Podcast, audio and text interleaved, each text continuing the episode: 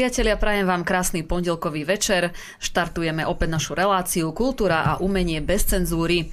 Ja vítam mojich kolegov, ktorí sú dnes so mnou v štúdiu. Je tu David Pavlík ako naša technická podpora. Zdravím vás vážení a dúfam, že e-mailovú adresu kulturblog zavinač, eh, redakcia zavinač kulturblog.sk máte už napísanú v e-maili a že už teraz píšete svoje otázky a samozrejme pripravte si potom aj telefóny. No a takisto je tu na Skype už pripravený náš stály host, doktor Ľubo Huďo. Dobrý večer. V našej relácii odmietame cenzúru i autocenzúru v kultúre a v umení a ceníme si odvahu odmietať názorový diktát. No a okrem nás je tu ešte s nami výnimočne aj Janko Pastušek, môj moderátorský kolega, ktorý vám chce povedať veľmi dôležitú, dôležitú informáciu. Prajem pekný večer všetkým divákom v Kultúrblogu. Som rád teda, že už je v reláciách Miška a že sme sa tu no, takto výnimočne stretli skoro celý eh, tým spolu. Vážení priatelia, mám pre vás veľmi dôležitú informáciu a veľmi dôležitý odkaz a dúfam, že si z mojej správy aj niečo zoberiete, až to aj naozaj podľa môjho želania vyplníte. Je o to, že poznáme tých našich kamarátov zo skupiny dobre, oni sú v pohode, všetko OK, ale teraz začali aj nahlasovať príspevky a nielen oni, ale tých takých fanatikov je viac a Facebook, keďže tam sú tí administratóri nie veľmi naklonení nám a našim myšlienkam, tak nám samozrejme obmedzujú dosah a mážu nám príspevky. Teraz nám tiež nedávno zmazali zo pár príspevkov a je otázka času, keď nás z toho Facebooku a z YouTube úplne odstráňa, že sa tam nebudeme môcť ani zase zaregistrovať, proste zmizneme z toho virtuálneho sveta. Našťastie, vážení priatelia, je tu aplikácia Telegram. Tá aplikácia je úplne v pohode, je jednoduchá, dá sa s ňou veľmi dobre robiť. Neviem, či to bude vidno, ale nejak tak to vyzerá. Ja vás prosím a žiadam, prejdite na ten Telegram, používajte ten Telegram a sledujte nás na Telegrame. Nájdete nás tam ako Kultúrblog, tam nás môžete sledovať, tam vám tie novinky prídu vždy, tam proste máte istotu. Dajte si to aspoň ako takú zálohu alebo ako takú rezervu. Pokojne nás pozerajte cez Facebook, cez YouTube, cez Instagram, ale majte pre istotu aj ten Telegram, pretože tam budeme dávať tiež aj rôzny možno prémiový obsah, nejaké zľavy a tak ďalej, pretože Vážime si všetkých, ktorí sú na Telegrame a ktorí nás e, takouto formou podporujú. Takisto je dôležité, aby ste si dali aj našu webovú stránku www.kulturblog.sk. Choďte na tej stránke úplne dole a tam je newsletter. Tam prosím dajte vašu mailovú adresu a my vám na ten mail budeme stále posielať novinky. Toto je spôsob, ktorým sa zabezpečujeme proti tej cenzúre a proti tomu obmedzovaniu slobody prejavu na sociálnych sieťach. To sú veci, ktoré zatiaľ používame a ktoré sa nám osvedčili a budeme veľmi radi ešte raz, keď nás e, v tomto smere podporíte a keď sa dáte na ten Telegram. Určite je to jednoduché, tú inštaláciu, ten proces zvládne naozaj každý, zaberie vám to iba chvíľočku, tak radšej prejsť istotu, aby vám ten kultúrblok neunikol, tak si to nainštalujte. Dobre, ja ďakujem za to, že som dostal priestor tejto relácii. Ja ešte to budem spomínať dosť dlho. Dosť dlho sa budem opakovať, pretože je to dôležité a Držím vám po zbytok večera palce, prajem príjemnú reláciu samozrejme tu ľuďom v štúdiu, Lubovi a všetkým divákom. Ja sa s vami lúčim, majte sa. Mhm. Ďakujeme Janko takisto a a prajeme ti tiež príjemný večer. Dobre, a my sa a vráťme... ten telegram všetci. A ten telegram. Dobre, uh, vráťme sa teda späť k nám. Opýtam sa, uh, David, povedz, aký si mal týždeň, lebo my, my sme trošku, hej, práve že my sa, ja sa málo kedy pýtam, ale dnes je o čom hovoriť, pretože sme mali taký zaujímavý víkend s Davidom, takže prosprávaj niečo viac. Ty vieš, boli sme na veľmi príjemnej konferencii vo Varšave, urobili sme veľmi veľa rozhovorov, ktoré postupne budeme dávať aj na stránku Kultúrblogu a tak ďalej. Zúčastnili sme sa tam s Milanom Uhrikom, Milanom Mazurekom a tí sa zúčastnili s ďalšími politickými partnermi, sme to dokumentovali a tak ďalej. Čiže tej roboty bolo dosť. Ty povedz Miška, že aké máš z toho zážitky? No tak ja asi také ako ty, bolo to super, naozaj je, je dobré sa stretnúť s ľuďmi, ktorí zmýšľajú podobne ako my, pozisťovať tú situáciu, ako to chodí v iných krajinách. No a hlavne e, sme videli ten spôsob života e, v Poľsku, kedy sme boli úplne ako v, in, v inom svete, takže ľudia bez rúšok, vianočné trhy, fakt to malo takú atmosféru, takže my sme sa tam pohybovali, ako keby sme e, pristáli z inej planéty už, takže ako... Aspoň na hodinku sme mali vianočné trhy tento rok. Tak, presne. Takže sme si naozaj, naozaj užili aj tú chvíľku a e, je to strašné vedieť, že sa musíte vrátiť do zase teda opäť na Slovensko a, a prežívať toto, čo my tu prežívame. Naozaj to bolo to je strašné, čo, čo my sme tu dopustili, čo sa tu, čo sa tu deje od lockdownu až po respirátory a ja neviem čo, to obmedzovanie. Takže tam si Poliaci v pohode žijú, bolo to naozaj veľ, veľmi, veľmi dobré a krásne, krásne stretnutie. Uh, Ľubo, a ja sa teraz opýtam teba, uh, máte aj vy v Bratislave takú poľadovicu a takú zimu, ako aj my tu pod Tatrami? No tak to sa nedá Poľadovicu nasnežilo trošku, zima už je, ochladilo sa, keď aj mrzne tak v noci a to je minus jeden stupeň, takže až taká hrôza to nie je. Väčšia hrôza je ten lockdown, to čo ste aj spomínali. Vianočné e, stromčeky stoja na hlavnom námestí a na Hviezdoslovom ako tradične, ale trhy nie sú, takže tá atmosféra je veľmi čudná. No a dnes sa budeme aj venovať tým umelcom, ktorí tvrdia, že tí neočkovaní by mali pokapať, však to vieme, od tej umelky ktorá chodí s prezidentkou v lietadle. A ten prístup tu pretrváva tak všetky tie sluby, a Bratislava je zaočkovaná nádherne, tá má bonusy, ale nejde len o Bratislavu, samozrejme. Ide o celé Slovensko, ale napriek týmto vyhláseniam a tí zaočkovaní budú mať výhody a podobne. A nič z toho neplatí. Lockdown, tvrdý, naočkovaných, neočkovaných. Ale jasné, že za to môžu neočkovaní. Budeme hľadať nejakú štvanú zver, na ktorú zameriame pozornosť. No a väčšinou to robia tí vzdelaní, slušní. Toto, čo stále vlastne opakujem, možno sa to niekomu zdá, ale oni stále vystupujú z tých pozícií, že tí ostatní dezo, dezoláti, obmedzení, nevzdelaní a vždy dostávajú priestor práve tí ľudia, ktorí by radšej mali čušať a ktorí prispievajú k tomu, že spoločnosť je rozdelená. Takže počasie to je vedľajšia záležitosť. Ako počasie v tomto smere neovplyvníme, hoci aj tu sú všelijaké možnosti a pokusy ovplyvňovať počasie.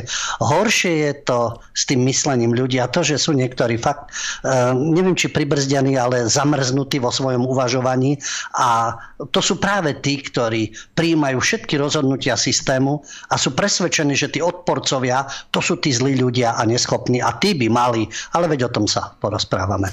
No a keď už si, keď už si spomenul teda uh liberálnu našu, našu hviezdu, ktorej sa venujeme už pravidelne pomaly, e, Dorotu Novotovu, tak, e, tak povedz teda, e, čo je tam nové, lebo zase, zase mala nejaké úžasné vyjadrenia na, na internete, takže zase je tam niečo nové. To je práve o tom rozdeľovaní ľudí a tých, o tých vyhláseniach. No, to je tá hviezdička, herečka, modelka, spevačka, všetko, čo chceme. Hviezda pohody, obľúbená u Vok Barbie a toho času prezidentky, ktorá si ju v rámci kultúrnej misie zobrala aj do Prahy. No a táto, táto osoba, e, nie osobnosť, osoba, protekčná, osoba, osoba plná nenávisti a zloby ku každému inému, kto má odlišný názor. Nepalčania sú jej bližšie ako ľudia, kde ktorí žijú okolo nej, ale nemajú jej názor. Takže tam v Nepále mala problémy s pľúcnou emboliou, ale to nie je dôležité, e, pretože tie reakcie, ktoré boli, to máš po očkovaní a to nemám po očkovaní, ale vedľajšia, e, to sú vedľajšie veci, to je jej vec, či je zaočkovaná, či to mala, nemala, zdôvodňovala to tam svojimi, svojimi argumentami, ale čo napísala na sociálnej sieti, citujem, vláda nás o ebala, to písmenko vynechávame, nás očkovaných ohľadu plných a zodpovedných, teraz musíme chrániť tých názorovo ďalekých v úvodzovkách.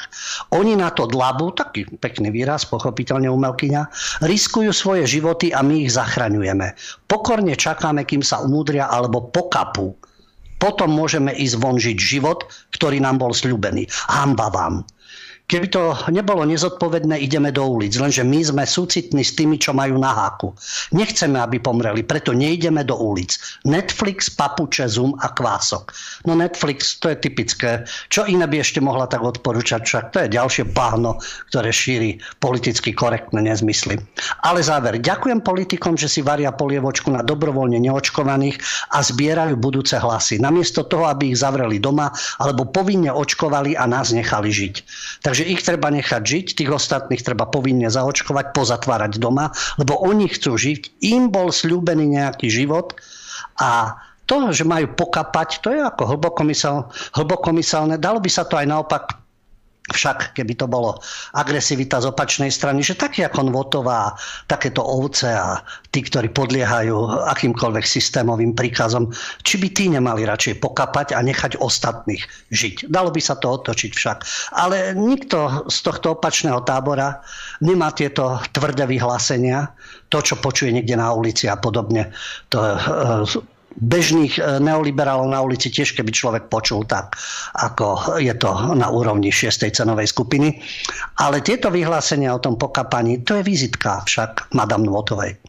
No ešte, Lubo, ti, ti do toho skočím, lebo e, ja som sa dnes tak zasmiala, ona na tej sociálnej sieti niečo napísala a chcela napísať slovo všetci, všetci, tak napísala to všetci.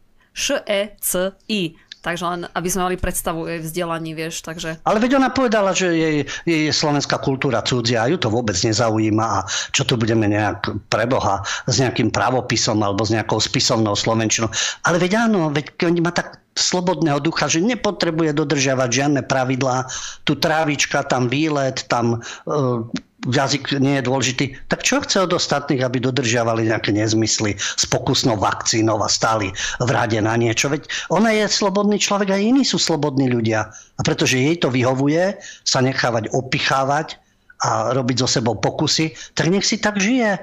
Ja, my tu netvrdíme, že má pokapať, alebo čo, nech si ona tak žije a nech si lieta v Nepále a nech si prináša varianty, aké chce a nech, si, nech sa lieči ako chce, ale nech neotravuje ostatných ľudí a nech ich nechá žiť. Ale ja sa vrátim teda, lebo súvisí to s tou problematikou našej minulej relácii.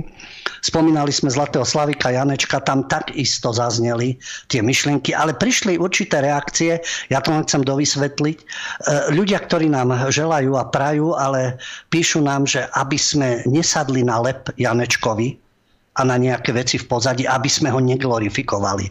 Tak ja to len chcem objasniť, tu ide o glorifikáciu alebo obdiv Janečkovi a pestovanie kultu Janečka a podobne.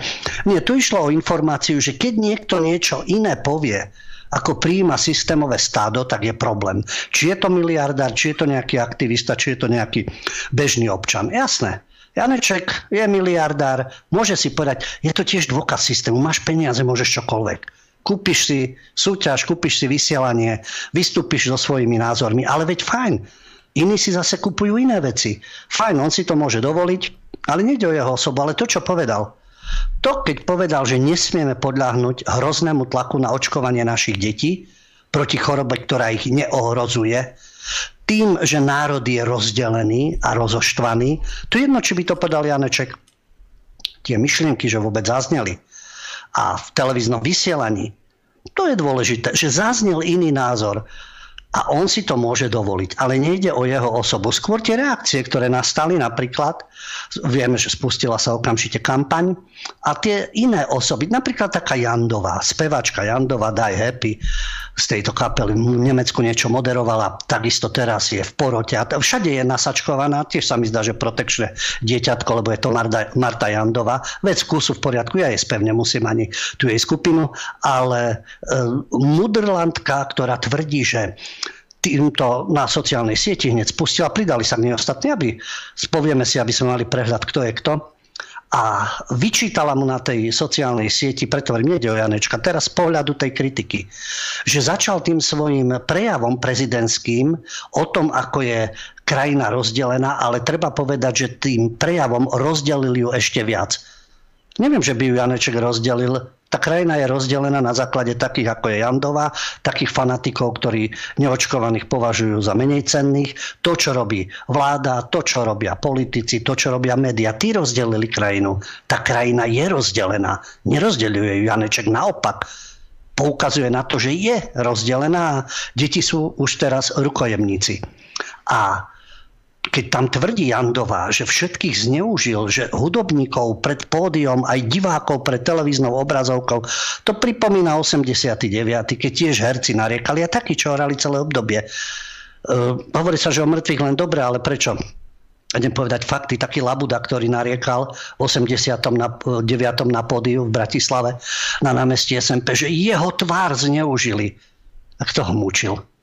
Že by hral vo všetkom. Veď hral vo všetkom. Aj v kvalitných veciach, aj v hlúpostiach. Aj v bezduchej zábave, aj tam, kde bol vtipný. Kto ho zneužil? Veď on sa nechal zneužívať. Veď on nemusel hrať. a nemusel hrať všetko a nemusel byť všade. A teraz títo hudobníci, kto ich zneužil e, pred pódium a divákov pred televíznou obrazovkou, nepačí sa mi, vypnem. E, je dobre, keď mám na výber, ale žiaľ Bohu zapnem ktorúkoľvek televíziu a tam boli aj tieto reakcie, keď sa cítia tí bežní ľudia, ktorí reagovali na Jandovu. Ja len doplním, kto Jandovu podporil. Dara Rollins, Monika Bagárová, modelka Daniela Peštová, samozrejme, že Klus. No, Klus je svojrázna postava, ale čo sa týka Rollins, Bagárovej a Peštovej, to sú uh, silne uvažujúce bytosti v úvodzovkách. No, tie reakcie bežných ľudí si myslím, že tie stáli za to. Keď reagovali na túto Jandovu. Uh, boli ste zneužití? Ale veď nám jediný správny názor každý deň podsúva Česká televízia v správach. A niekto sa proti tomu niekedy postavil a riešil to? Že sú ľudia zneužívaní médiami ešte verejnoprávnymi? Ďalšia záležitosť, na ktorú poukazovali bežní ľudia, nie títo umelci. Prečo väčšina sediacich v sále tlieskala aj počas prejavu? Veď mohli sa zdvihnúť a odísť.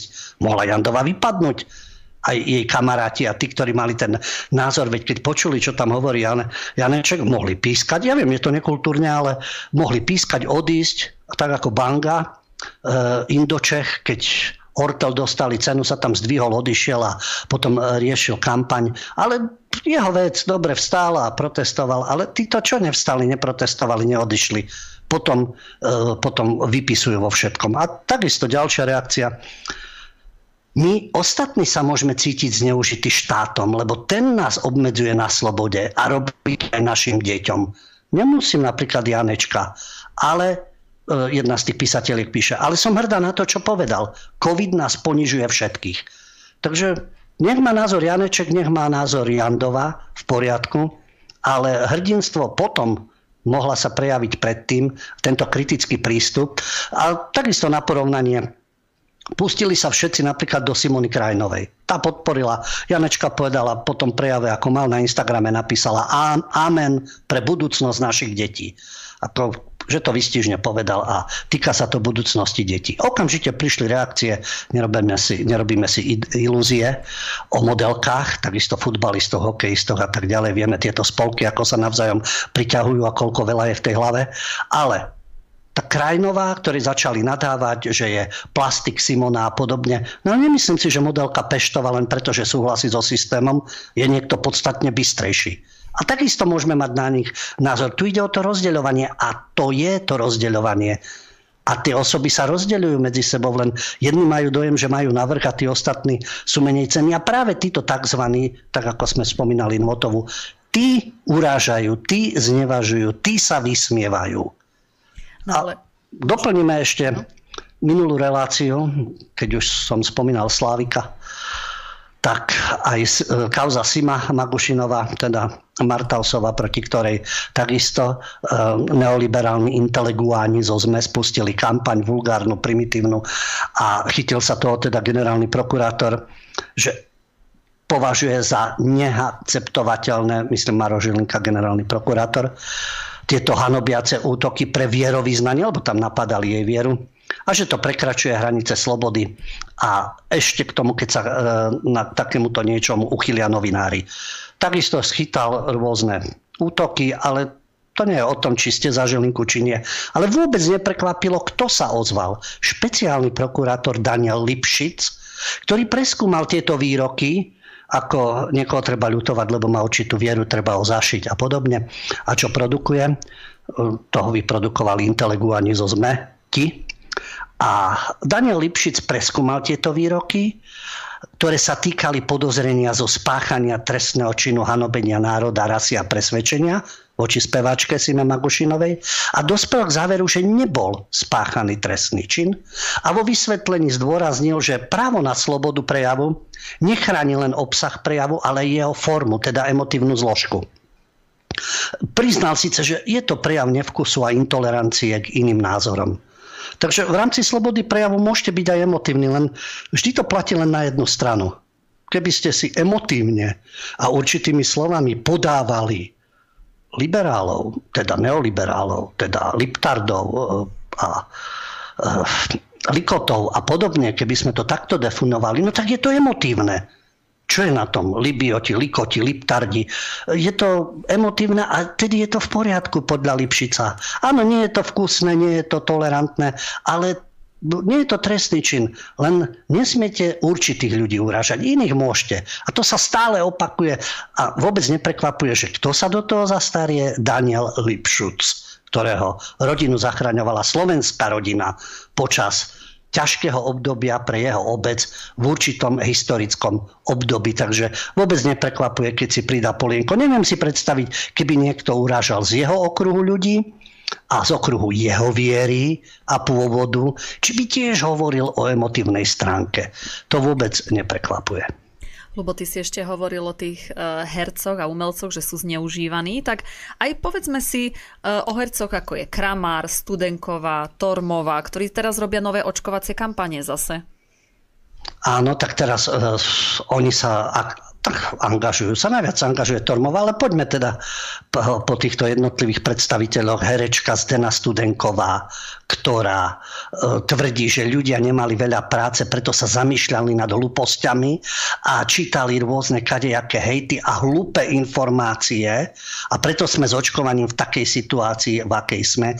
A čím je úroveň myslenia nižšia, tým viac sa to prejavuje na tom, ako ktorá dedina alebo mesto sú zaočkované. No takto sa vyjadrila, tak opäť sme v tej, eh, v tej situácii, že títo hlupáci, tieto pomilné informácie, ona má dobré informácie, ona je veľmi inteligentná, nepochybne, no a prejavom inteligencie je zaočkovanosť. Len či to nie je náhodou aj trošku naopak, že prejavom inteligencie je nezaočkovanosť. Ale to je na polemiku, samozrejme. A ešte tak múdro, lebo určite sa vyzná v epidémiách, vo vírusoch, v liečbe a vo vakcínach, ešte tak múdro sa vyjadrila v relácii Topstar. Keby sme ako deti nedostali kedysi injekciu do ramena, tak dnes by sme tu ešte stále zomierali na nejaké čierne kašle, tubery a podobne. No lenže keď ste boli zaočkovaní proti čiernemu kašľu, tubere a podobne, tak už ste tú chorobu nedostali, aspoň vo väčšine prípadov. Ani ste ju nešírili a tá vakcína vás liečila. Ale teraz Veď ty zaočkovaný prvá várka, druhá, tretia, čo máme, Omikron, čo príde ďalšie, aká grecká abeceda a ako je to účinné? Keď v oblastiach, kde je len tak na okraj Gibraltar, ktorý je na 100% zaočkovaný, to je najzaočkovanejšie územie na svete, dokonca ešte viac ako 100, lebo aj tí, ktorí tam prichádzajú, sú zaočkovaní, tak paradoxne, že je na 115% zaočkovaní a majú tam lockdown a majú seknuté Vianoce. A kto to tam šíri? Takže keď sme sa predtým očkovali, tak tie choroby nepokračovali. Ten čierny kašel nebol, tá tubera nebola medzi deťmi. Aj k nám, keď som bol ZDŠ v 70. rokoch, prišli do triedy a už štepili a očkovali a všetko bolo v poriadku. Toto je o inom, tento COVID a táto vakcína. No ale Zdena Studenková inokedy má odvážne reči, ale teraz ide s davom. No a Kramar, ktorý sa vždy prispôsobil však predtým uh, recitoval básničky, ale podával ručičky stranickým funkcionárom. Teraz je podnikateľ a liberál, samozrejme. No a tvrdí, že e, bohužiaľ vôbec nechápe ľudí, ktorí rozmýšľajú nad tým, či sa očkovať alebo neočkovať. Keby sme sa všetci očkovali, dávno by sme boli v lepších, nižších farbách. No tak keby sme všetci uznávali vedúcu úlohu strany, keby sme všetci uznávali, ja neviem, ďalších politikov, tak ako Kramar podľa obdobia, určite by jemu bolo krajšie na svete. A čo ešte teda, na čo poukázal, že trpíme za tých, ktorí stále váhajú, nesmieš váhať, nesmieš mať iný postoj a ako by sme teraz chytali nezaočkovaných a na silu ich pichali. My ich nechávame, nech sa rozhodnú, tak nech nechávajú aj oni nás, aby sme sa rozhodli. Veď to je v poriadku, už sa teší na tretiu dávku vakcíny. Veď nech si dá aj 10, ale nech netarajú lockdowne, nech netárajú o zaočkovanosti a nech netárajú o tom, aká je tá vakcína úžasná a s tou chorobou nie a nie si poradiť, lebo tu variant, tam variant a z Brazílie a z Juafrickej republiky a z Botswany a z Británie a nekonečná hra. No a potom máme Kristínu Tormovú, umelkyňu to, ktorá prišla aj s influencermi a bojuje proti dezinformáciám a na Instagrame a cez Facebook z kontakt, teda prišla s kampaňou, ako sa máme zaočkovať, získala nejakých 130 ďalších ľudí, ktorých obvolala aj celá šťastná, že ju podporila Čaputová, aj prezident Heger, no nádhera.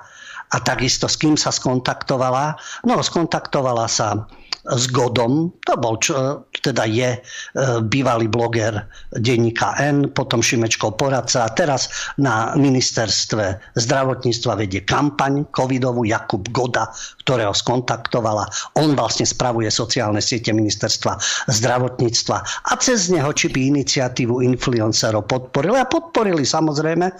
A má už teraz ten vplyv, teda hashtag spolupráca pre Slovensko, vyše 103 tisíc ľudí. Očkujeme, očkujeme, očkujeme a bojujeme proti dezinformáciám a podporili ju, aby sme zase vedeli, kto je kto. Herci Jan Koleník, Fero Joke, Michála Čobejová, Vladimír Kobielsky, Zora Coborová, fitnesska, kde by tá chýbala samozrejme. Sandra z projektu Dejepis inak, to je taký dejepis v duchu, v duchu denníka N.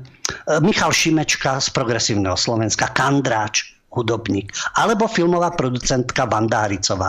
Ľudia s jasným politickým tričkom, a s jasnými názormi, ktorí pochopiteľne patria do tej skupiny.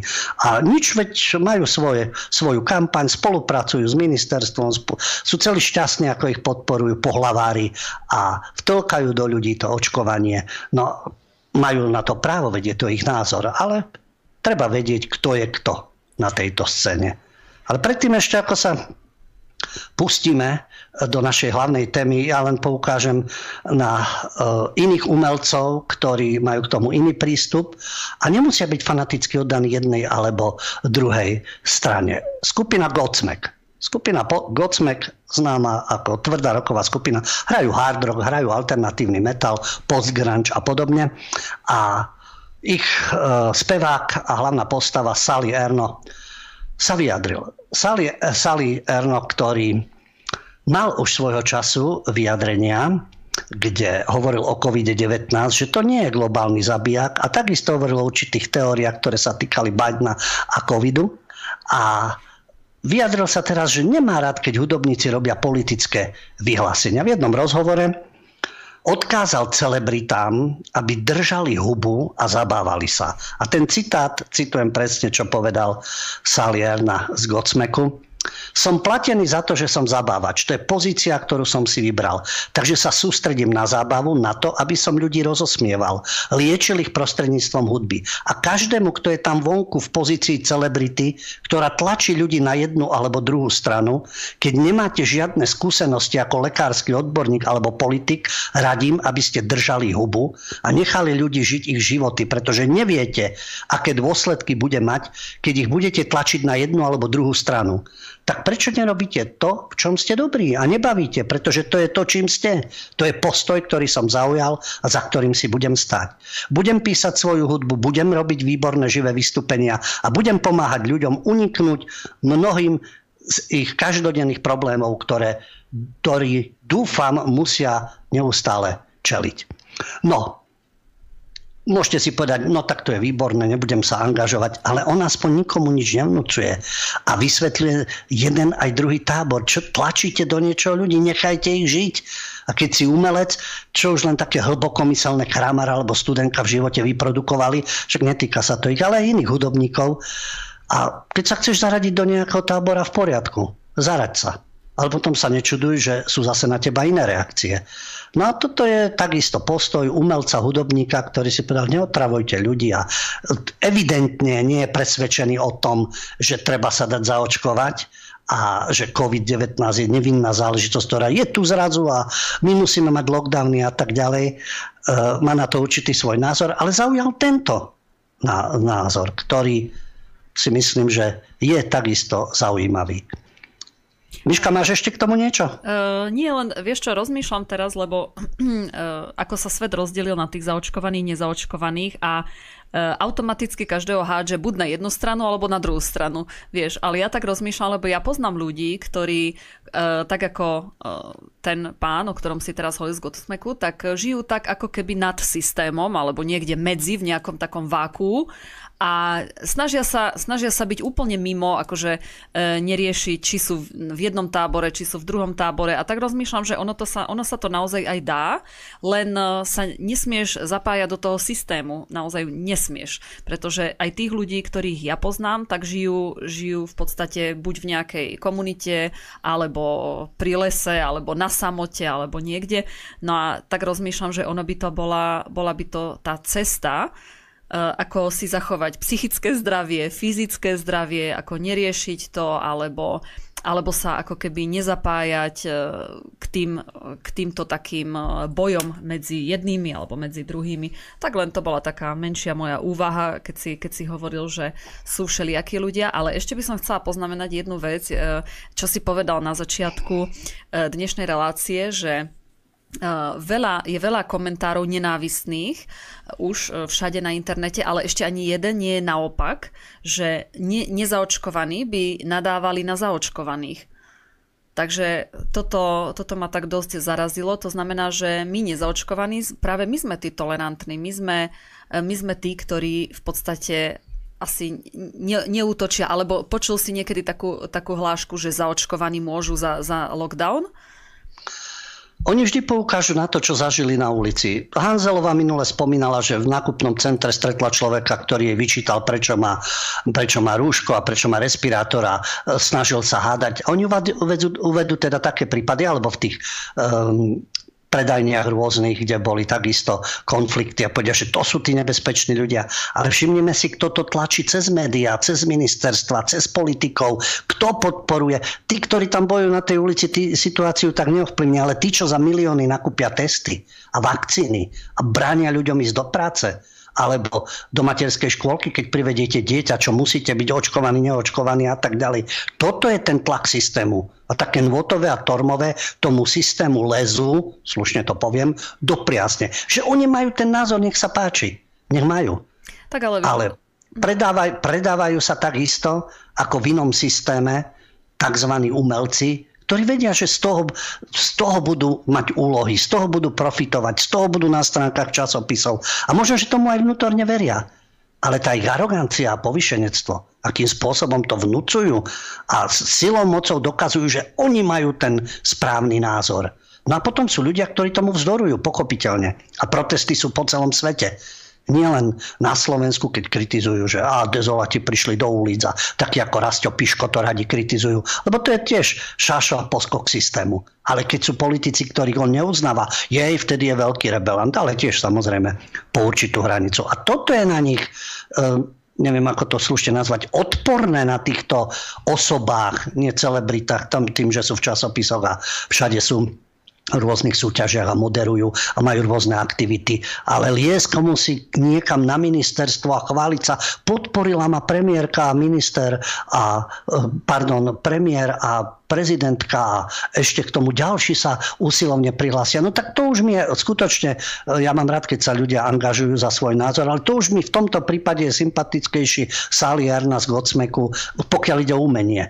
Držte tú svoju hubu a starajte sa o seba a nechajte ľudí, nech si žijú. No veď tak by to aj malo byť, lebo niekedy boli herci alebo celkovo umelci, oni boli vždy, teda aspoň mali by byť takí, že nestraní. Lebo ich úlohou je baviť ľudí a oni by sa vlastne do, do politiky ani miešať nemali a ten ich názor by podľa mňa mal ostať taký nestranný. Ale aj nech sú, alebo aj nech sú kriticky, dobre, ale nevidím žiaden tábor, vidím len dominujúce tie figurky, ktoré lezú systému niekam, slúžia systému, podporujú. Len o tých počuješ. A tí ostatní sa boja zrejme, alebo sú zahriaknutí, lebo tá drvivá väčšina tých, by som povedal, prisluhujúcich šašov, čo je vidieť pri rôznych tých akciách a odovzdávaní cien, by tých, ktorí majú iný názor, by prevalci nedostali by úlohy, ne, ne, nedokázali by s nimi existovať, útočili by na iných. A tu mi to chyba to, to pluralitné. Veď môžeš mať iný názor. Aký si ty odborník, vakcinolog? Ty vieš presne, ako je to s vakcínami, ty vieš presne tie postupy, lebo ten lekár e, povedal to a tebe, ty tomu lekárovi dôveruješ. A je iný lekár, ktorý hovorí niečo iné. A nie je to diletant. Takisto má 10 ročia skúsenosti vo výskume a sú na to iné názory. Tak asi to nie je také jednoznačné. A ešte mi nedá spomenúť jednu udalosť, A čo sa týka umelcov, že tí takí uznávaní súčasným systémom, akí sú nedotknutelní a situácia a ich názory môže byť úplne iná. Minul som pozeral jeden dokument o Vlastovi Burianovi. Vlasta Burian, komik storočia. Či sa niekomu páčia jeho filmy alebo nie, aj či si si ho vybrali za komika storočia. A Vlasta Burian bol po vojne obvinený z kolaborácie. A jeden z tých, ktorí dodnes majú takú modlu, povieme si jeho meno, len odcitujem, čo spieval. Fotbalista, Spartan, slávista, potom tenista, dnes je nacista. Na koni sedí, šlechty si hledí, sláva mu medí, tak je fašista. Král komiku, veľká krysa, komiku král, hajl, hajl, hajl. Toto spieval na adresu komika storočia Vlastu Buriana, ktorý nebol žiaden nacista ani fašista, Jan Verich, z ktorého sa doslova idú, ten výraz používa bývalý premiér, potentovať všetci dnešní neoliberáli. Jan Verich, úžasný komik, obdivuhodná osobnosť. V 38. sa spláchol do Spojených štátov. Jasne, prichádzali nacionálni socialisti. V 45. sa vrátil. Už vedel, že už mu zase bude prekvitať kariéra. Poslúžil komunistom, hrával vo všetkých filmoch a podobne. A podpisoval aj antichartu. A nedotknutelný Jan Verik, čo, to je niečo na spôsob Lasicu, čo povedal, to bola perla. A znižil sa tak, že keď bol v Spojených štátoch, spieval tento nezmysel, lebo e, Vlasta Burian bol futbalista, hral aj za Spartu, a samozrejme jazdil aj na koni a e, nebol žiaden fašista ani nacista. E, bol rehabilitovaný, to, že bol obvinený z kolaborácie, čo boli nezmysly. Dokonca potom aj samotný Jan Verich, keď sa vrátil, e, a veď hrali spolu aj v tej rozprávke o Maruške a Sol nad zlato, a keď sa vrátil, tak tiež hovoril, no čo mal Burian robiť? Poznali ho tí Nemci z filmov, pričom on nehral v nemeckých filmoch. Od roku 1938 Burian nehral v nemeckých filmoch. A obviňovali, že pozýval nacistov do svojho domu. Poznali ho, tak sa zastavili a nemohli ich vyhodiť. Aj Verich to tvrdil. Čo mal Burian robiť? Mal povedať Nemcom, takto doslova on povedal, chodte do prdele. A nepodielal sa na ničom jediné, prečo mu nadávali, to potom Verich neskôr pochopil, ale neospravedlnil sa ani nič a robia z neho modlu. Keď bol v tých Spojených štátoch, tak e, Vlasta Burian mal jeden jediný sketch o vtedajšom rozhlase. To bol program Hviezdy nad Baltimore a bolo to o tej emigrácii Benešovskej a podobne, ktorá bola v zahraničí. A on tam mal jeden jediný sketch, potom už nemal žiaden iný a vždy sa vyhovaral, keď ho chceli presvedčiť, aby sa na niečom zúčastnil. A tam paradoval Jana Masarika ktorý bol neskôr ministrom zahraničných vecí, synáčik Masarykov, aj film, ktorom ukazujú aspoň pravdivo, to bol príslušník Zlatej mláteže. Kokain, chlast, štetky, ale Masarykov syn. Tak pôsobil v zahraničí, kontakty v Amerike, v Británii a podobne. No a v tom skeči to bolo, že je to ožran, povalač a prisluhovač sionizmu. No v tom období to tak bol. Bolo. Bol ožran, bol povalač, bol na odvykačke v Spojených štátoch a skáckal, ako sionisti pískali. Čo, čo bolo na tom? No ale pochopiteľne Vlasta Burian bol zlý a Verich spieval takéto nezmysly. Takže aj toto sa deje v umeleckej sfére. Ako hovorím, e, sú aj herci, ktorí majú chrbtovú kosť. Radovan Lukavský je hviezda, ale opodstatnená, velikán českého divadla, ktorý vtedy bol v Nemecku v pracovnom nasadení a Burian ho získal do divadla, pretože mal tie kontakty a pomáhal že ho potrebuje ako herca, takže ho dostal späť do Čech. A on sám hovoril, že koľko rodín on zachránil. Zamestnával hercov len tak, hoci len formálne, aby ich rodiny mali z čoho žiť. Dokonca zamestnával komunistického básnika Karela Konráda. Len formálne, aby tí ľudia mohli žiť, aby ich rodiny mohli existovať. No ale samozrejme, že to napokon schytal uh, komik storočia Vlasta Burian. Tak to len taká ukážka E, aké sú rôzne charaktery a tie, tí vyvolení, ktorí sú a nedotknutelní, verí, Lasica, Lasica takisto, Anticharta. Treba objektívne pristupovať k týmto umelcom. Aj ich negatívne stránky, aj ich pozitívne, ale dnešný trend je budovať kult určitým ľuďom a nepripomenúť, ako sa správajú e, v ťažkých životných situáciách, alebo čo skutočne zažili, nie len to pozitívne o nich. Vieš, lebo ale aspoň niekedy boli tí herci alebo tí umelci aspoň boli známi, aspoň naozaj niečo tvorili.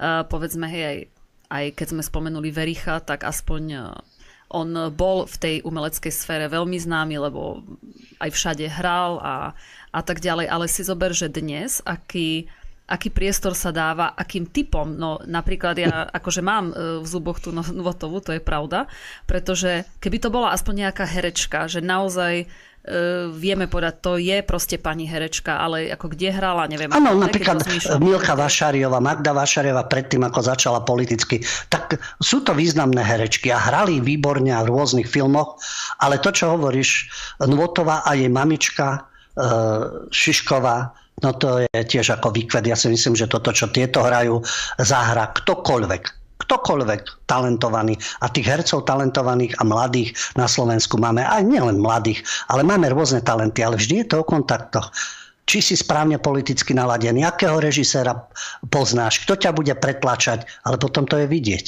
No presne tak. E, dobre, tak my si dáme teraz krátku prestávku a potom sa vrhneme na našu hlavnú tému. Tak sme späť po prestávočke, no a my budeme pokračovať v našich debatách s Lubom Huďom. Tak na začiatok e, spomenieme e, vydavateľstva Body Art Press a Guide Media, pretože e, práve čelia súdnym sporom a žalobám, no pretože sú témy, ktorých sa človek dotknúť môže a ktorých sa človek dotknúť nemôže. Takže Lubo, porozprávaj nám viac.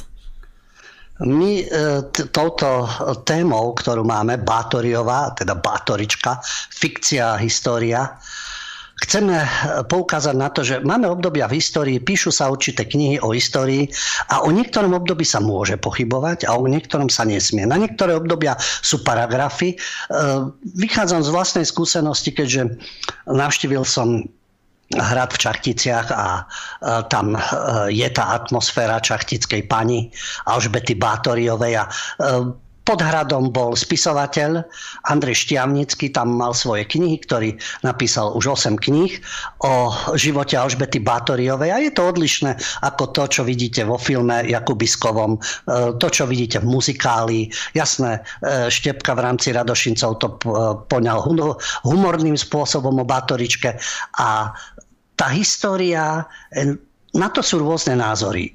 Dostaneme sa k ním, ako slovenskí historici a slovenskí publicista vnímajú e, Alžbetu Bátoriu ako maďarskí historici, ako to bolo vo filme. A tam sú rozdielne e, prístupy a jedna aj druhá strana sa odvoláva na určité svedectva, na historické fakty, na to, čo bolo v archívoch. A sú o tom pochybnosti. Lebo to je obdobie, pochopiteľne, e, obdobie stredoveku a môže byť na to rôzny názor. No a potom sú obdobia, ktoré sú nekritizovateľné, kde neexistuje polemika. Keď ju niekto spustí, tak ho vyhodia zo zamestnania alebo striahnu na ňo paragrafy, lebo, lebo vyvolený. No práve preto začíname týmito nakladateľstvami ako Body Art Press a e, Guide Media. Nakladateľstvo Body Art Press a jedna súkromná osoba teraz v oktobri boli obžalovaní štátnym zástupcom z popierania genocidy, lebo vydali knihu amerického historika Davida Ogena Mýtus 6 miliónov. A už bol vydaný trestný príkaz, ktorý im nariadil zaplatiť určitý peňažitý trest. Ešte nebol stanovený termín hlavného pojednávania. Ale v tomto roku je to už druhý prípad, že je žaloba pre, na publikáciu, ktorá sa týka holokaustu. Takisto od e, leta čeli obvineniu nakladateľstvo Guide Media, distribučná spoločnosť Náš Smer, to je v Českej republike, a štyri osoby, pretože ich obvinujú, že schvaľujú genocidu a podporujú hnutia smerujúce k potlačaniu ľudských práv a slobod. A vyšetrovaní sú pre vydanie knih Holokaust pod lupou a Mor v Rusku. A hrozia im až trojročné trojročné tresty. Vyjadroval sa k tomu predseda Federácie židovských obcí Petr Papoušek v Českej republike, že mýtus 6 miliónov a tituly vydávané nakladateľstvom Guide Media, že sú príkladmi antisemickej demagogie, ktoré spochybňujú, čo sa so Židmi dialo počas druhej svetovej vojny a že je to urážka zavraždených príbuzných. A konateľ Guide Media Pavel Kamas právo ho oslovilo, aby sa teda vyjadril k tomuto a on sa vyjadril jednoznačne, čo by korporačné médium podliehajúce propagandistickej doktríne vládnuceho judeodemokratického establishmentu chcelo. Veď vy nemáte záujem ani možnosť priniesť na túto tému akékoľvek objektívne informácie. Lebo jeho zase obvinili so spolupracovníkmi v roku 2018 bol teda obvinený a bol e, zbavený obžaloby v prípade publikácie Hitlerových prejavov. A on sa bránil tým, že je to obchodný artikel a zároveň uviedol, že chce, aby si ľudia k Hitlerovým názorom vytvorili sami postoj. No a vydavateľstvo Body Art Press, ktoré teraz je obžalované, vydalo mýtus 6 miliónov pre, na, a tvrdí, že na študijné účely. Jasné, že hneď sa našiel odborník na extrémizmus z Inštitútu politologických štúdií Univerzity Karlovej Jan Harvát a tvrdí, že vydavateľom a čitateľom nejde o diskusiu, ale chcú legitimizovať to, že vôbec k nejakej genocide došlo. A poukazuje zase na inú knihu, ktorú vydali Priemysel holokaustu od židovského autora Normana Finkelsteina, v ktorej židovský spisovateľ poukazuje na to, že sa zneužíva pamiatka holokaustu americkými judaistickými organizáciami, nazvime ich skôr sionistickými, aby si vynúcovali ústupky voči Izraelu zo strany Spojených štátov ale že na druhej strane zase kritizuje Hogena, že v tom mýte 6 miliónov tvrdí, že počet židovských obetí je falšovaním histórie a ide len o legendu. No a ten názor teda, takže takto sú vydavateľstva stíhané a prenasledované, pretože vydali túto literatúru na študijné účely, na vytvorenie si vlastného názoru. Ale hovorím, tam je to tak paragrafmi ošetrené. Len vrátim sa k tomu, že predseda židovskej obce Papoušek, keď hovorí o tom, že takéto vydávanie, takéto vydávanie kníh e, šíri nenávisť. A dáva to do súvislosti ešte aj s dneškom, pokiaľ ide o pandémiu, už sme už pri covide, lebo e, údajne George Soros a jeho priaznivci sa snažia aj takto ovládnuť svet. A už to dáva do súvislosti odhľadnúť od toho šírenie nenávisti, veď tu je šírenie nenávisti k našim predkom, na to je Havran odborník, ako sa máme spýtať našich dedov a otcov, čo urobili s vyvolenými, čo robili vyvolení, vyvolení celú históriu v rámci Slovenska a Uhorska. O tom sa rozprávať nebudeme však. Ale naši predkovia sú zlí, naši osvietenci štúr, to už vieme, antisemita, tá nenávisť, ktorá je momentálne k neočkovaným, majú pokapať a tak ďalej. Toto šíri tú nenávisť. Voči niekomu sa môže, voči niekomu nie. Už predtým v 90. rokoch, keď hlavne staršia generácia mala bližšie e, k tomu patriotizmu a vlastenectvu a hurá Európania a podobne a svetobčania. A vtedy sa pestovala nenávisť staršej generácie. Nech nevládzu, nech nechodia voliť, nech vykapu. A tá nenávisť sa pravidelne už 30 rokov strieda. Ako hovorím, buď našim predkom, buď našim dejateľom, buď k inej generácii, buď k neočkovaným, buď k iným častiam Slovenska ako studňa, teda Zdena Studenková zvaná studňa, inteligencia miest a dedín podľa toho, či sú zaočkovaní, či nie. Lebo ona je a je v hlavnom meste, tak je pupok sveta. Možno pupok Slovenska. Aj to nie je. No a teraz sa dostávame k tejto téme, O tomto sa dá polemizovať. Môžeme o Batoričke, pochopiteľne. Ináč e, práve preto uvádzam, že o tejto časti histórie, keďže e, vôbec história a pohľad na Alžbetu Bátoriovu, viacerí slovenskí spisovatelia sa venovali Najznamejšie je e, Jozef Nižňanský, ale písali aj Peter Jaroš, e, historik Pavel Dvořák, dokonca Boto, Jonáš Záborský, ale aj maďarský, anglický, nemecký, francúzsky, dokonca aj španielský spisovatelia písali o Batoričke, ale vždy na to obdobie sa zamerali, keď dochádzalo k tomu vraždeniu a mučeniu. Ale spisovateľ Andrej Šťavnický, ktorý už o tom napísal 8 kníh a roky, rok, rokuce sa venuje tejto postave a takisto renomovaný historik doktor Jozef Kočiš majú motiváciu, aby Slováci poznali svoje dejiny. A aj ten fenomén Bátoriovej, aj keď je negatívny. A podľa Šťavnického publicista a spisovateľ, nikto nemá právo prekrúcať históriu. Ani filmový režisér, ani historik. A pokiaľ ide o túto osobu, tvrdí, že je nemravné, ak sa zbeštie a diablom posadnutej robia sveticu a liečiteľku, ktorá predbehla svoju dobu. No a tu sa dostávame práve k tým rozdielným názorom. Na jednej strane zvrátená mučiteľka, sadistka, perverzačka a na druhej strane zase údajne liečiteľka, obeď prisahania a intrík, ktorej sa, e, ktorú chceli obrať o majetok. A už tu máme dva rozdielne pohľady aj historici, ktorí vychádzajú z historických poznatkov a z dobových svedectiev a majú na to iný názor. Ale môžu, pochopiteľne. Tak tento spisovateľ Andrej Štiavnický, ktorý sa tomu takto intenzívne roky, rokuce veduje a píše už a napísal 8 kníh, tak e, ako sa, ako sa to vyjadril aj e, k tej problematike, že má blízko k škole renomovaného historika doktora Jozefa Kočiša. Ten 10 ročia pracoval v archíve v Biči objavoval a študoval korešpondenciu Turzovcov a pátral po dokumentoch aj v Maďarskom národnom múzeu. A tu boli tie svedectva vyše 300 svetkov a dal si ich preložiť zo staromaďarčiny. No a tam v tých výpovediach je zdokumentované, čoho sa Bátoriova dopustila. Ešte 400 rokov po svojej smrti rozdeľuje Bátorička verejnosť aj historikov. Ináč je to dobrý motiv, ako hovorím, e, či je to muzikál, či je to film, či je to satirický spôsob podania e, v hudbe, a hlavne v black metale a škandinávci dokonca sa inšpirujú Bátoriov, ale to sú práve tie krvavé činy a tie obrady a všetko možné, skupina Bátori a podobne. Takže aj to je inšpirácia v negatívnom slova zmysle, ale je povestná z Čachtic až za hranicami až Škandinávii. Ale samotnému pohľadu historickému, tak jedni ju považujú za obeď intrik a druhý za sadistickú vrajňu. Teraz si povedať, aké je to vlastne? Andrej Šťavnický, tento spisovateľ, ktorý tam prichádza k tomuto hradu a tam diskutuje s ľuďmi a informuje ich o svojej literatúre, 30 rokov zasvetil skúmaniu tejto krvavej čachtickej panej a teda vydal tých 8 kníh. Ide o 17.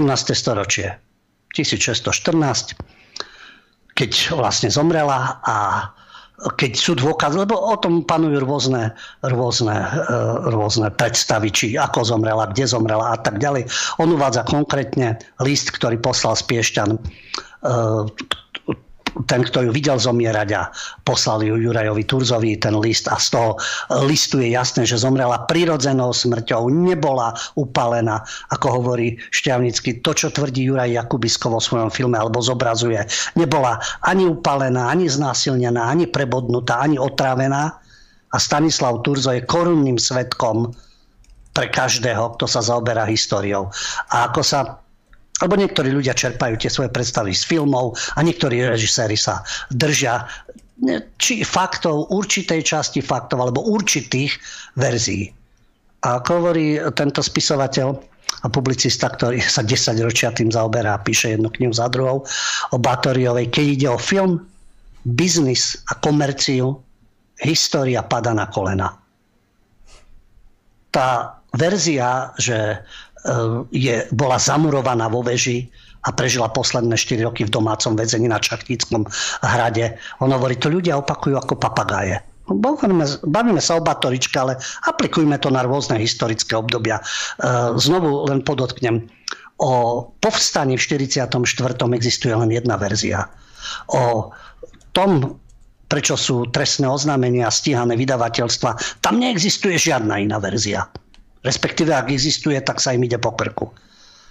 Ale v súvis... vrátime sa k Bátoričke. A Štiavnický, ktorý hovorí, tu ľudia opakujú ako papagáje. Kúpala sa v krvi, bola zamurovaná. A od rozpadu Uhorska, čo už je takmer 100 rokov, na stvorcovia československých dejepisov krmia nezmyslami, nezmyslami ktoré prebrali od maďarských historikov. Dokonca podľa jedného z nich Láslo a Naďa ju zamurovali do miestnosti, nechali tam len otvor 20 x 20 cm a tam jej podávali chlieb aj vodu. Napríklad americkí psychiatri, tak je to populárne, sa vyjadrili, že v takých podmienkach by sa do desiatich dní psychicky zrutila a nie, že by tam žila 4 roky. A jeden z najvýznamnejších moderných historikov, Jozef Kočiš, keď e, vydal knihu Alžbeta Bátoriová je obete, obete, uvádza Princíp spravodlivosti a pravdy si vyžaduje, aby sa historické pramene plne rešpektovali aj po 400 rokoch. aj po 50, aj kedykoľvek. Princíp spravodlivosti a pravdy. Či sa to týka, keď to aplikujeme, aj partizána, aj príslušníka POHG, aj komunistu, aj konzervatívca a podobne. Pravda a spravodlivosť. No, že ako to je s historickými prameňmi, keď máme rôznych historikov a tí, ktorí sú systémom ošetrovaní, velebení, dáva sa im priestor a tí iní sú odstavovaní. No, len taký príklad, o ktorom hovorí aj spisovateľ Štiavnický, že nechce byť v úlohe tribúna, ale vlastne je sudco Juraja Jakubiska, ale to, čo bolo vo filme, vôbec nezodpovedá v skutočnosti. Tie fakty, ktoré sú tam, to je úplne odlišné, ako to bolo v, v realite. Napríklad, taký príklad, Palatín Turzo, ktorý je tam ukázaný ako przniteľ, smilník, ktorý chce dostať Bátoriovu do postele, to je absolútny nezmysel mal svoju milovanú manželku, mal s ňou deti. Nebažil po jej majetkoch, pretože naopak chránil jej majetky a prinútil jej zaťov, aby napísali testament, ktorý je dnes, dodnes zachovaný a svedčí o tom, že Tie majetky samozrejme e, zostali, nikto ju o majetky neobral a vlastne chránil jej majetok, aj čes jej detí. A tam vo filme sú ukazované veci, ktoré samozrejme vôbec nezodpovedali tej historickej realite. Lebo ty si zrejme napri- asi videl, nie, ten film? Uh, Jakubiskov, áno, áno, samozrejme. A čo hovoríš samozrejme. na takú technickú stránku, alebo teraz ako vynecháme dej, lebo samozrejme to nemalo ani hlavu, ani petu, ale tak celkovo na ten film, lebo tam išiel obrovský, obrovský rozpočet. A ja keď som videla ten film, ja som stále nevedela prísť, kde tie peniaze sú, pretože mne, mne to prišlo ako taký, veľ, taký nízko nákladový film, vieš, takže a tá, tam išli milióny, však Jakubisko sa zadlžil, tam dostal, ako vieš, to, to pozadie bolo, mal obrovský budget, no a nehovoriac o tom, to sú také zase zákulisné informácie, nehovoriac o tom, že Jakubiskovci neboli schopní Eh, zaplatiť štáb, zaplatiť maskérky, eh, všetkých akože vyhadzovali, aby im nemuseli vyplácať peniaze. Takže ja, mňa len zaujíma ako taká stránka, iná stránka toho, toho filmu, že či, či máš pocit, že to bol naozaj taký veľkofilm, ako to bolo prezentované? Tak samotné dielo Jakubisko je šikovný po tej technickej stránke, tie jeho diela sú príťažlivé eh, pozna, ja nepoznám to pozadie, koľko peňazí tam išlo a e, v podstate, že aké problémy tam boli. Ja viem, že Diana Horvatová ako producentka, neviem, či v tomto filme bola, ale mala problémy aj s inými hercami, aj pri iných dielach, ale to pozadie nepoznám, ale e, ten film e, nezainteresovaný, ktorý ho prvýkrát vidí, tak podľa mňa je ohúrený a má tie sklony uveriť tomu, čo v tom filme je. A to sa netýka len Jakubiska toho filmu. Ale vrátim sa teda k tej, tomu historickému rozmeru vzhľadom aj na ten čas, ktorý je. Slovenská historička Tünde Lendelová, ktorá bola odbornou poradkyňou režisera Jakubiska, ešte so svojím maďarským kolegom pripravila knihu o Grovke. A tam tvrdí, že prináša nový pohľad na Bátoriovu ako na obec prisahania. Preto sa rozhodla prísť s novou knihou a že tie svedectvá proti Bátoriovovi sú pochybné a práve historik Kočiš, ktorý dlhé roky pôsobil v archíve, hovorí, že toto, čo napísal on, za to ručí. A nerozumie, ako môžu títo historici Bátoriovu ospravedlňovať. Veď historické pramene sú úplne jednoznačné a nedajú sa spochybniť. Už v 70. rokoch minulého storočia maďarskí historici ako Láslo Nak prišli s tvrdením podľa dôkazov, ktoré našli v archívoch, a spochybnili, že Grovka spáchala zločiny, z ktorých ju obvinil Palatín Turzo a neskôr, e, neskôr tá obžaloba historikov. A maďarskí historici začali rozvíjať teórie, ktoré sa ktoré sú iné. Tvrdili, že na čele s prisahancov bol synovec Bátoriovej a sedmohradský knieža Gábor Bátorí. A teória, že za všetkým bol Turzo, ktorý chcel jej majetky. Dokonca v 90. rokoch Irma Sádecka Kardošová v knihe Spravodlivosť pre Alžbetu Bátoriovu spochybnila priebeh súdneho procesu proti Grovke, hodnovernosť svetkov a že väčšina obvinení nedokazuje, že Bátorička bola vrahyňa, ale že to boli liečebné postupy. No boli brutálne, lebo v tom čase e, napríklad aj v dobe moru a iných chorôb boli bežné tieto metódy. Takže ako teda vysvetľovať tieto prípady mučenia, mŕtvoly mladých žien? A podľa Lendelovej to je liečiteľstvo. A vlastne hm, ona dokazuje, alebo teda tvrdí, že sú listy, ktoré dokazujú, že na batériovej dvore sa liečilo. Pozrite si ten odlišný pohľad. Mučenie, sadizmus, perverznosť alebo liečenie. A teraz komu veriť? Keď som Maďar, tak mám veriť maďarským historikom. Keď som Slovak, mám veriť slovenským historikom. Pravdu? Mali by sme poznať pravdu. A e, každý tieto svoje verzie, ktoré má. No, najväčšou slabinou tých, ktorí tvrdia, že ten proces bol usporiadaný preto, aby Batériovu pripravili o majetok, je to, že ju nepripravili o majetok. To hovorí ďalší odborník Dvožák, že Grovka vlastne ten svoj majetok prepísala na deti ešte skôr, ako sa začalo začalo vyšetrovanie. A zase Maďar Tünda Lendelova oponuje, že ale o tejto skutočnosti Palatín Turzo nemusel vedieť a že sa vlastne prerátal a celá akcia mu nevyšla. No, spisovateľ šťavnickej histórie Jozef Kočiš sa venovali Batoriovej a 30 rokov a vychádzajú zo svedeckých výpovedí a súdnych protokolov, ktoré sú zachované už 400 rokov v Národnom archíve v Budapešti a v depozitoch potomkov šľachtických rodov v Maďarsku. A ako, sa, ako uviedol aj Šťavnický, dnešná medicína, psychiatria a psychológia by dokázali v prípade Batoriovej štyri základné veci. Impulzívny sadizmus, kanibalizmus, rituálne obete, sexuálne deviácie.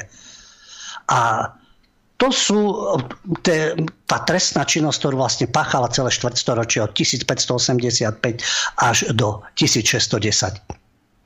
A je, no, sú tam samozrejme zaujímavé veci. E, nie všetko, čo je spomínané v súvislosti s batóriou negatívne, šťavnicky pripúšťa napríklad krvavé kúpele alebo ten mučiaci nástroj železná panna, ktorý ja som ho tam videl na hrade, ale ten bol donesený dodatočne a v tom období ani nebol, ani ho nepoužívala, pretože bol e, používaný až o 300 rokov neskôr z medicínskeho hľadiska sa nemohla kúpať v krvi svojich obetí, lebo po 14 minútach sa ľudská krv začína zrážať a na jeden kúpeľ by potrebovala zavraždiť 70 dievčat. Takže z technického, historického a medicínskeho hľadiska sú tieto veci ako kúpeľ v krvi a železná panna absurdné. To áno. Ale žiadna liečiteľka, žiadna psychotronička, ktorá predbehla svoju dobu, čo je zase iná verzia, ani zmocnenie sa majetkov. To sú považované za rozprávky, ktoré nepatria do histórie. Na druhej strane, e, z medicínskeho hľadiska napríklad je genealógia rodu Bátoriovcov.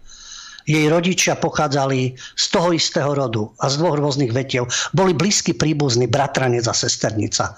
Takže bola potomkom incestu. A mnohí predstavitelia tohto uhorského šľachtického rodu mali sklony k tyranstvu, k násilnostiam, k sexuálnej zvrátenosti a impulzívny sadizmus sa dokázateľne prejavoval u nej, u Batoričky, už od jej 7 rokov. Takže niektoré detaily sedia, ale celkové ten obraz tých zverstiev, toho sadizmu a zvratenosti, pričom vo filme je to vykreslené obec prisahania a v podstate, e, že nebola tým monštrom, ktorým bola na základe týchto svedectiev a poznatkov. No, vidíte jeden obraz, druhý obraz. Mne len ide o princíp, tu nejde o to, že e, presne túto verziu budeme presadzovať, lebo ja som sa stretol e, so spisovateľom Štiavnickým a vypočul som si jeho verziu a určité poznatky a vo vzťahu eh, k umeniu, ako je stvárnená Bátorička, eh, je úplne iný obraz. Ide o to, že máme tu historickú osobu, určité historické obdobie spred 400 rokov, rozdielne postoje historikov a máme polemiku. A nikto nepovie, že keď kritizuješ Bátoričku, pôjdeš do väzenia. Alebo naopak, keď vychvaľuješ Bátoričku, tak ty niekomu slúžiš. Ale môžeš samozrejme mať svoju verziu udalosti. Ale polemizuje sa spisovateľ, historik, iný typ historika, čo je v umení samozrejme, to je o niečom inom, ale tá možnosť hľadanie archívov, hľadanie dôkazov, polemizovanie, dopracovanie sa k pravde, dajme tomu aj spravodlivosti, keď ide o, takéto vraždenie, zabíjanie a podobne. To by malo byť dôležité. A v každom historickom období. A pripúšťať polemiku a odborné diskusie na akúkoľvek historickú tému a nie strašiť paragrafmi Alebo, a to už je typické v každom systéme, že sa z určitého historického obdobia vyčlenia určité akty, teda činy, určité zločiny, určité osoby a to obdobie sa glorifikuje a je nedotknutelné. No ale to potom sa nemôžeme dopracovať ani k pravde, ani k spravodlivosti. A potom to klamstvo panuje vo všetkom. Tak. Lubo, ty si vlastne dal krásny príklad toho, čo robia média a propaganda že z liečiteľa sa môže veľmi rýchlo stať e, masový vrah a zase z masového vraha krás... hneď liečiteľ, nie je problém. a závisí to od človeka, presne. Či to hovorí Šťavnický, alebo Kočiš, alebo to hovorí Tinda Lendelová, alebo to hovorí Nať, Láslo. A teraz tá dôvera, je to takisto ako u nás veríte tým historikom, ktoré, ktorí sú v Akadémii vied, lebo sú v Akadémii vied, lebo sú v historickom ústave, lebo tam sedia, takže oni sú neomilní a uh, aké tie historické fakty skutočne objektívne a spravodlivo, alebo už dopredu majú tendenciu, tak toto obdobie odsudím, tohto uh, historického predstaviteľa odsudím, tohto treba opatrne, jemne, tam len tie pozitívne stránky. Ja mám ten dojem, žiaľ, možno odborníci budú oponovať. Nie, nie, nie, to sú seriózne zdroje. No aj tu vidíme. A jedni aj druhí sa odvolávajú na archívy, na dobové svedectva a podávajú úplne iný obraz. A mne by sa žiadalo o každom období v histórii tak trošku zapolemizovať, ale nie na základe paragrafov a rôznych mediálnych kampaní. Lubo, ja ti ináč nechcem uh, brať ilúzie, ale počkaj o chvíľu, príde cancel culture, úplne zbytočne sa o tom tu teraz bavíme. Príde cancel culture, povedia, že Batorička bola uh, otrokárka, no a skončila. Tým pádom vymažujú zo všadiaľ. Američania majú svoje, koloniálne mocnosti majú svoje. Preto hovorím, môžeme ísť o 400 rokov, o 200 rokov dozadu v Spojených štátoch, môžeme ísť o 60 rokov a do druhej svetovej vojny a začiatok uh, Weimarskej republiky a Slovenská republika rád Maďarská republika rád a bolševizmus e, v Sovietskom zväze vtedajšom alebo v Rusku a v ďalších tých azijských krajinách. A jasne, že aj tam sú rôzne názory. Niektorí zbožňujú Stalina ako záchrancu, iní hovoria o zločincovi, ale tam sa to ešte môže. Tam sa môže. No ale je obdobie, kde sa nemôže nič. Absolútne. Vieme, ktoré je obdobie, lebo tam, tam sú paragrafy. A to je chyba. Nemajú byť paragrafy. Pokiaľ niekto uh, a šíri nenávisť. Prečo šíri nenávisť? Lebo mne to nevyhovuje, preto šíri nenávisť a preto ho treba trestne stíhať a keď e, nie, tak aspoň ho zlomiť pokutami a ekonomicky zničiť, lebo my sme nedotknutelní, my sme vyvolení. Nikto nie je nedotknutelný, nikto nie je vyvolený. Pravda a spravodlivosť. Je to, áno, je to e, možno, že ilúzia, ale aspoň by sme sa k tomu mali približiť a vytvoriť na to podmienky. Tak, dobre, my si teraz dáme krátku prestávku a potom sa budeme venovať vašim telefonátom a takisto mailom. Tak sme tu späť po krátkej prestávočke. No a teraz sa už budeme venovať vašim mailom. Môže, a môžete nám písať e, do, na mail redakcia zavináč kulturblog.sk alebo takisto môžete nám priamo zatelefonovať do štúdia. Telefónne čísla by ste mali mať na obrazovke v tejto chvíli. Takže kým čakáme, No, spúšťam, David spúšťa telefonáty. Dobre, kým zatiaľ nikto nevolá, tak prečítam, no teda už volá. Už stihol zavolať. tak. tak nech sa páči, dobrý večer. Dobrý večer, pri telefóne je Miriam z Rimavskej soboty. Pán Huďo, ja by som sa vás chcela opýtať dve otázočky. Prvá z hlavnej témy a druhá z toho, čo ste hovorili predtým. Čo si myslíte e, o alebo respektíve či poznáte spisovateľa Joža, Joža Nižňanského, lebo ja som čítala od neho knihu Čachtická pani a najskôr som si myslela, že to bude nejaká historická, potom som prišla na to, keď som to začala čítať, že to je nejaká len kniha pre mládež na nejaké také voľné čítanie. A e, tam tiež vlastne na konci tej knihy bolo o tom, presne tak mi to aj teraz logicky ide, že nemohla teda sa kúpať v tej krvi tých panien. Teraz to už aj ja si viem takto spojiť. A druhá otázka, vy ste spomenuli Kandráča, že mne sa on z počiatku páčil, ale mám taký dojem, že už aj jeho jak keby strháva ten prúd to, to, tej komerčnosti, že či si aj vy to myslíte, že je, už začína byť jak keby trošku skazený tou, tou jojkou a tým svetom. Ďakujem, budem počúvať. Ďakujeme. Tak začnem od konca. Uh, tú knihu od Nižňanského som nečítal, takže neviem. neviem aký obraz. Viem len, že to bol bestseller, že sa aj obrovské množstvo predalo, to hovoril aj historik Dvožák, že to malo mimoriadný úspech a vo veľkom sa to predávalo. A Nečítal som ju, takže k tomu sa nemôžem, nemôžem vyjadriť. Snažil som sa teda len dať ten obraz, ktorý podáva e, spisovateľ Štiavnícky a, a Jozef Kočiš ako historik a čo podávajú zase historici, pokiaľ ide o, o, o Tinde a pokiaľ ide o Naďa, že inú verziu. Takže k tomu neviem.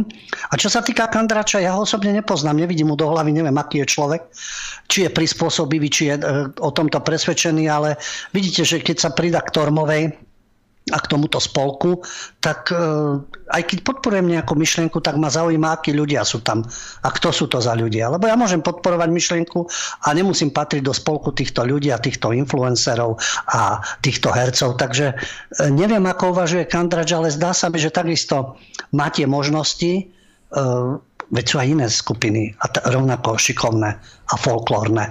A kto má aký priestor. To je ako s cigánskymi diablami. A iné skupiny sú, ktoré hrajú ako cigánsky diabli. A tiež sú tam indoslováci. A nemajú ten priestor, ktorý majú títo. Takže je to zrejme o kontaktoch veľa povolaných, malo vyvolených.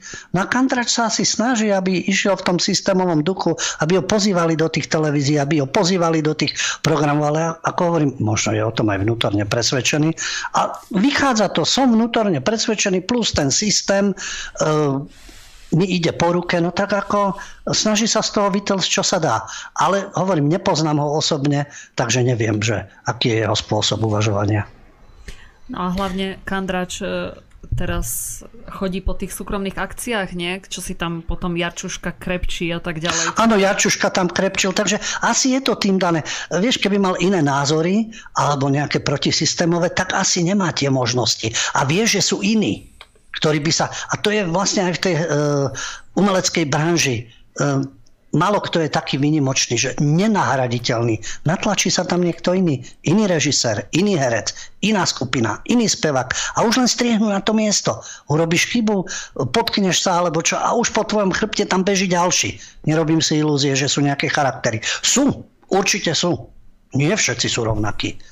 Ale ten princíp je taký istý ako aj inde, ten karierizmus, tie možnosti, tie kontakty. No obávam sa, že títo, ktorí k tej Tormovej sa prihlásili a sú nadšení z Hegera a z Čaputovej, lebo už len to by mi stačilo. Aj keby som mal na niečo podobný názor, tak sa nebudem oháňať Hegerovou a Čaputovou a, celé, a Godom a ministerstvom zdravotníctva. Takže je to ich vec, len chýba mi priestor aj pre iných.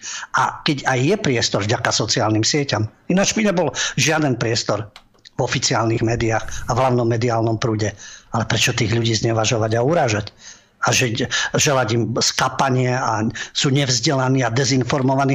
Lebo ono to môže byť aj naopak, že títo sú dezinformovaní. Ja netvrdím, že sú hlupáci, alebo sú nevedomí a nevidomí a podobne. Ale asi podliehajú manipuláciám a sú obeťami oficiálnych dezinformácií. Tak máme ďalšieho volajúceho. No áno, nech sa páči, dobrý večer, počúvame. Dobrý večer, Janosti, som tu zdravím a všetkých aj pána Huďa. A mal by som aj pána Huďa aj otázku. Ja som dneska tak rozmýšľal v robote v žeriale nad slovom novinár, lebo keď, na to som, keď poviem slovo novinár, zaregistroval len dve, dve ako reakcie. Buď to niekto bere zo srandy, že bere srandu z tých ľudí, alebo to bere veľmi vážne. A ja si myslím, že títo novodobí novinári tak sprofanovali to slovo novinár, že to bude veľmi ťažké po tejto dobe, keď prejde dať naspäť na to pôvodné miesto. Ja si síce vážim novinárov, ktorí píšu objektívne, ale toto, čo sa deje, títo novinári teraz, to je strašné. Ďakujem. A chcel by som vedieť názor pána Hudena. Díky za to. Ďakujem. Žiaľ, musím potvrdiť vaše slova, keďže v médiách som pracoval od os- koniec 88. vlastne od decembra 88 a vlastne pracujem v médiách dodnes ale myslím až do toho 2013. to boli tie oficiálne zdroje, popri tom a už aj rodiace sa alternatívne.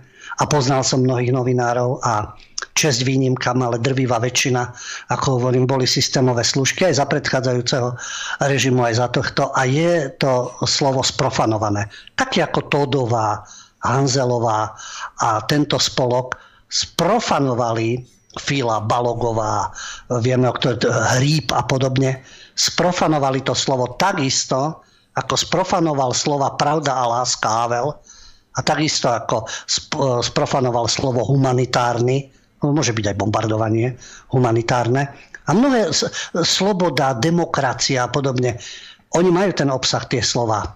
A ten obsah by sa mal naplňať v praxi. Ale tí, ktorí o nich najviac vrieskajú, tí, ktorých akože najviac propagujú, tí, ktorí najviac hovoria o progrese, to všetko dehonestujú a znevažujú. A stráca to ten svoj obsah. A žiaľ, že je to tak. Takže áno, profesia, profesia novinár individuálne závisí, kto je tým novinárom. Mm-hmm. Ak je ním Bardy, Vagovič, Havran, spomínam tieto rôzne mená. A tam ťažko byť hrdý na profesiu novinára. A potom sú aj iní novinári, ktorí aj nie sú následky rôzne, niektorí aj pred niektorí finančné, e, ďalším zase trpí celá rodina, lebo neprofitujú tak, aby si mohli dovoliť chodiť do Brazílie a pod sochou Krista žiadať niekoho ruku. Nemá to nič spoločné s vierou, ale sú takí, ktorí vďaka propagande, ale nie je to o závisti, lebo okamžite príde s tým, ale veď to je závisť. To nie je závisť, to je konštatovanie. Slúžiš mocným? No tak profituješ. Čo sa potom... Uh, Janeček je problém. Je miliardár, ale do, dopracoval sa k majetku vlastnou hlavou, lebo je matematika v tomto smere a kupuje si niečo. A túto uh, bandu prestitútov si kupuje niekto iný za tučné výplaty za tučné odmeny a za to si môžu užívať. No a ešte majú plné ústa akejsi slušnosti a princípov. A možno tomu aj vnútorne veria. A možno im to nahráva, že veria v to, čo chce súčasný systém. Ale potom nech sa nečudujú. Aj za komunistov boli profitujúci novinári. Aj za nacizmu. Aj za Masaryčkovej republiky. A tiež sa stotožňovali s tým režimom. A boli s ním vnútorne stotožnení a plus z neho profitovali. No ale potom ťažko odsudzovať, že ale my sme teraz iní. Nie, vy ste tiež služky systému. Tak, dobre, máme ďalšie. Poďme na ešte jedného volajúceho, nech sa páči. Dobrý večer, prajem do štúdia Rado Zbytče. Chcem sa opýtať také dve veci. Jedna sa týka, že som za, e, zasiehol v médiách, niečo hovorili z parlamentu, že chcú nejako chytiť tie médiá mimo mimo prúdové, čo sú, alebo alternatíve a nejako ich začať regulovať alebo ich ovplyvňovať. A potom e, včera bola diskusia na internete, robia to o, hovorme spolu, tí bratia z Maduáru, čo si na to myslí, čo si vy o to myslíte, keď chce vláda alebo nejak štát zasávať do toho, aby aj toto mali pod kontrolou alebo bránili tým uh, ľuďom sa dostať ľahšie k pravde alebo aj k iným názorom. A potom za peniaze v Praze Dum sa uh, říká také porekadlo.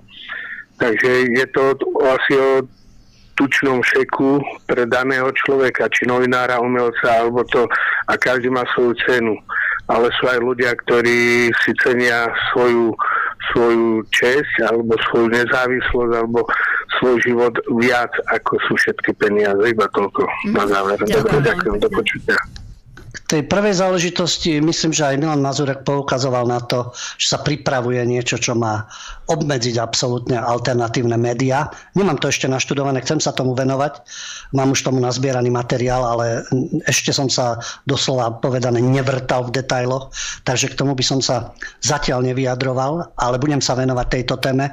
Ale ja nepochybujem, že e, prvoradou úlohou vždy týchto systémov, ktoré sa e, tvária, že sú pre občanov a v podstate sú skrytou tyraniou, je vždy mediálny priestor, vzdelávací systém a potom ekonomické nástroje. Ale budeme sa podrobne venovať tejto téme. A pokiaľ ide o tie debaty, neviem, to som nesledoval, Maduara spol, oni to vždy znevažujú, že kto sa vyjadruje k tomu, keď nie je v tomto smere odborník, ale práve preto by boli potrebné debaty, kde sú odborníci, aj, e, ktorí majú názor taký, aj iní. Ďalšia vec je, že tí, ktorí majú odlišný názor, samozrejme, že budú naražať na problémy v svojom zamestnaní, v svojom okolí. Takže ja chápem, že a neviem, či strach, ale určitá obozretnosť, že ten človek nepôjde do tej debaty. Potom sú takí, ktorí sú na sociálnych sieťach a neboja sa a hovoria otvorene.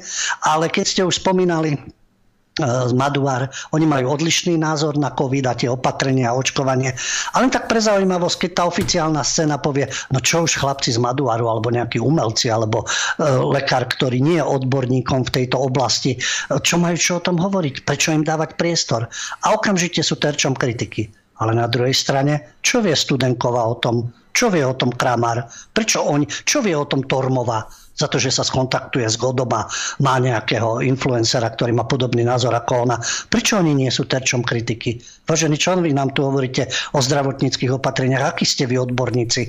Pretože počúvate nejakých prosystémových alebo v rámci tých štruktúr slúžite tej myšlienke. Tam nevidíte, no nemá to, áno, na sociálnych sieťach, alebo my to môžeme skritizovať ale nevidíte ten polemický tábor, ktorý by bol oficiálny. A preto existujú alternatívne médiá, aby bol priestor aj pre iné názory. A preto ich potrebujú zničiť. Najprv ekonomicky, trestnoprávne, zákonmi. No a to je ten systém, ktorý je tyraniou, je liberálnym fašizmom a tvári sa, že je liberálnou demokraciou. Tak to už bola teda naša posledná otázočka, e, ktorú si dostal dnes, Ľubo, pretože náš čas vypršal, takže budeme musieť už e, skončiť našu reláciu. No a neostáva mi nič iné, len sa rozlúčiť s naš, našim technickým spolupracovníkom Davidom Pavlíkom. Bolo mi cťou, majte sa pekne. No a Ľubo, veľmi pekne ďakujem aj tebe za prínosné informácie z dneška. Ďakujem. Aby som citoval Davida, aj mne bolo cťou vysielať, nielen dnes, ale aj po iné dni. Ďakujem vám za spoluprácu a vám, naši diváci, poslucháči, za pozornosť a dúfam, že v piatok po stopách pravdy budeme opäť kráčať. Príjemnú dobrú noc, do počutia, dovidenia. No a takisto ďakujem tiež vám všetkým, ktorí ste nás sledovali až do konca. No a ja vás zase pozývam v stredu pozerať správy, naše, spravodaj, naše spravodajstvo o 20.00. Buďte v obraze, takže prajem ešte krásny pondelkový večer.